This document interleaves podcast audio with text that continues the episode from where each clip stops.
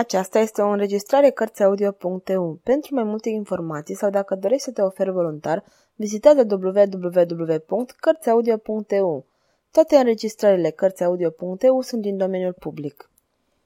Michel Zevaco Regele cercetorilor Capitolul 35 Acasă la Etienne Dole Etienne Dole își apleca fruntea asupra unui manuscris grecesc în care gândirea, voința, Efortul continuu săpaseră o cută adâncă.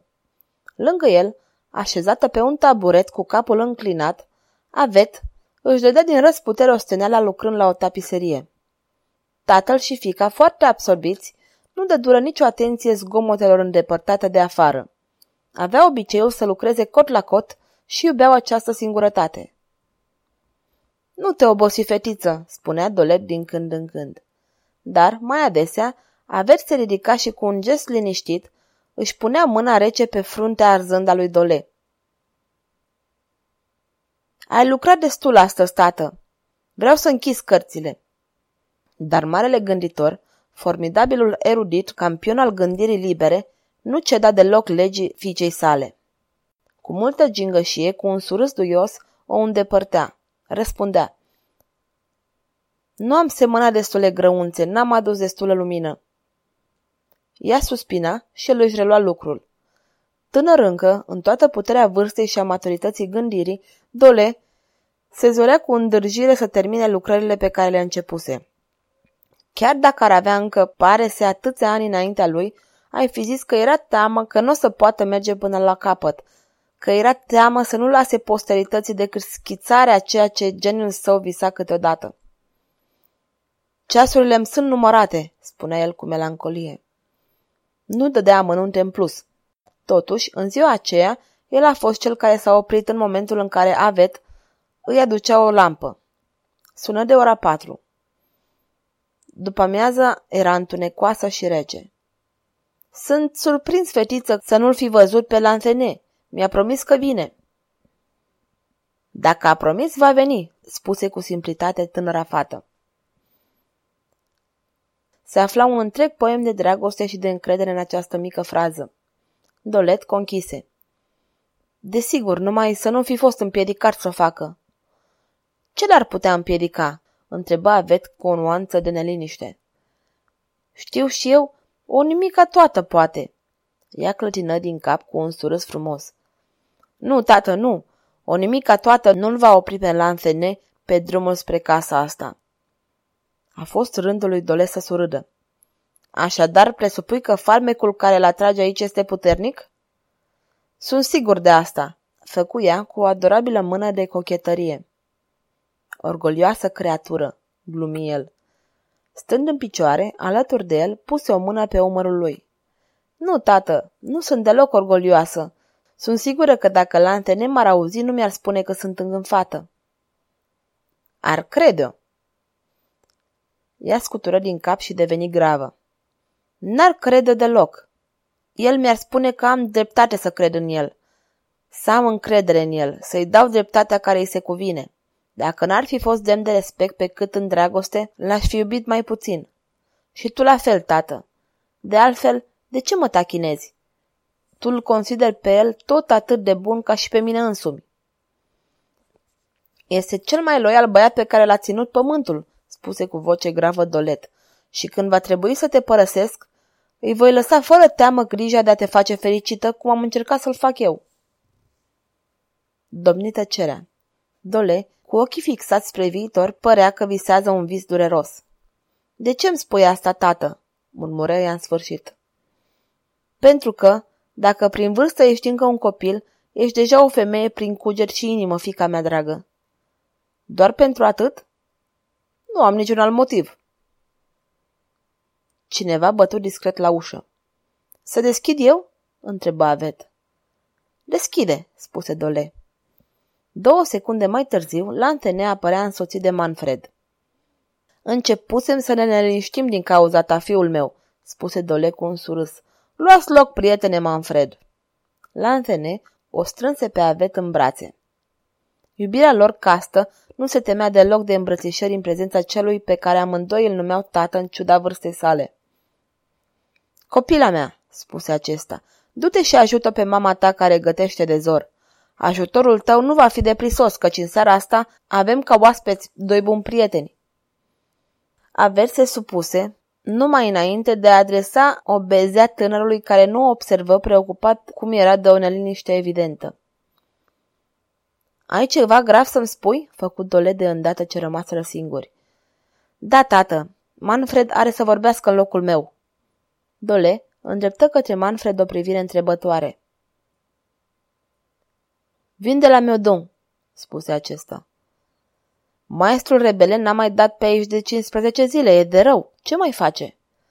Maestre, spuse Manfred fără să răspundă, am cinat acolo împreună cu doi oameni de temut.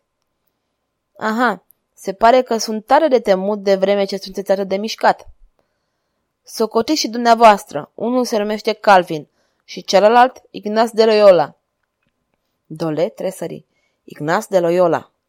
Da, doar numele acesta v-a atras atenția și, într-adevăr, doar de acesta trebuie să ne temem pentru moment. Manfred se apropie de Dole. Maestre, spuse acesta cu glas căzut, trebuie să fugiți. Să fug? Eu? Da, știu ce o să spuneți. Cunosc spiritul de luptă și de sacrificiu care vă animă. Dar nu știu la ce manevre întortocheate se dedă acest Loyola. Nu știu cu ce fel de dușman avem de-a face și mi-e frică. L-am ascultat, l-am văzut, i-am studiat ochii săi negri în care le căreau securile ce se cerau vieți, în care răsăreau zorile roșii ale rugurilor. Când se afla acolo, aproape de mine, nu știu ce m-a reținut să-l provoc, să-l oblig să se bată și să scap lumea de el dintr-o lovitură de sabie. Ascultați-mă, maestre, Loyola vă dorește moartea. Dole se ridică. Îmi dorește moartea sau mai degrabă distrugerea imprimeriei. Ceea ce vrea să lovească în mine este știința și cartea. Tată, trebuie să fugiți. Niciodată, spuse Dole cu o fermitate calmă. Religia despoților își are martirii săi. Știința care va libera pe oameni trebuie să-i aibă pe săi. La rândul său, Lențene se ridică, luă mâna lui Dole și arătă spre ușa pe unde ieșise Avet. Etienne Dole păli. Soția mea, murmură, copila mea, Julie, Avet, întreaga mea fericire, întreaga mea viață. Tată, spuse Lanfene, credeți că aveți dreptul să sacrificați aceste ființe tandre și iubitoare?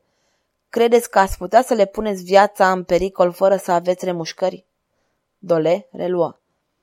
Îți mulțumesc, fiule, că mi-ai amintit faptul că datoriile mele sunt multiple. Ai dreptate.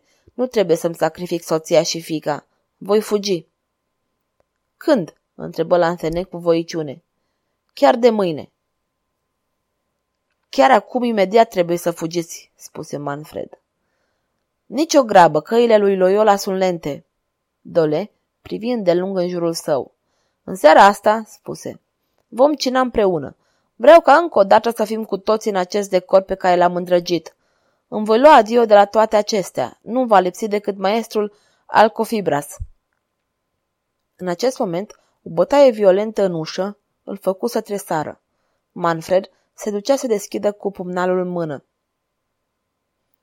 Am crezut că n-am să ajung niciodată, se auzea o voce veselă. Catârca asta este la fel de încăpățânată precum maestrul Calvin și la fel de vicleană precum marele maestru Loyola. Maestru rebele!" exclamă Dolea, cărui clip se lumină. În persoană! Numai să nu fie satana, căci trebuie să fie satana ca să întreprinzi asemenea călătorie pe timp de noapte. Trebuie ca motivul care va îndemna să vă părăsiți hăstria să fie dintre cele mai grave. Văd pe chipurile voastre, spuse rebele, că ați discutat deja despre chestiunea ce m-a adus aici. Da, spuse Dole, M-am hotărât să fug. Bun, îmi trec sufletul și odată cu el simt și mai bine că mirosul de bucate ce iese din bucătărie îmi pare demn de un nas regal. Dar mai întâi să conchidem. Așadar, azi după plecarea acestui porlogar, arătă spre Manfred, vreo 20 de oameni în armați s-au abătut de îndată asupra casei mele. Veneau să-l aresteze pe maestrul Calvin. Acesta gonea de trei ceasuri spre Geneva, dar promptitudinea descinderii a făcut să mă tem ca nu cumva să se fie acționat și aici în același timp. Credeți-mă, prietene, plecați cât mai degrabă. Chiar mâine, replică Dole. Rebele deveni gânditor. E destul de mult până mâine. Am hotărât să plec mâine, reluă cu fermitate Dole. Voi pleca mâine, niciun cuvânt de față cu femeile. Lantene și dumneavoastră, Manfred, să fiți aici la orele 10 dimineața. Vă încredințez ceea ce am mai prețios pe lume. Eu voi pleca chiar în zori. Vom fi aici să vă escortăm, spuse Lantene cu o profundă emoție. Nu, prietene, vă rog, faceți cum doresc. Bine, tată. Deci, plec în zori și încerc să ajung în Elveția. De acolo voi porni spre Italia, mă voi opri la Florența. La Antene, peste 8 zile, veți pleca și dumneavoastră să mă întâlniți împreună cu cele două ființe dragi pe care vi le încredințez. Acum să ne luăm rămas bun și niciun cuvânt despre toate astea.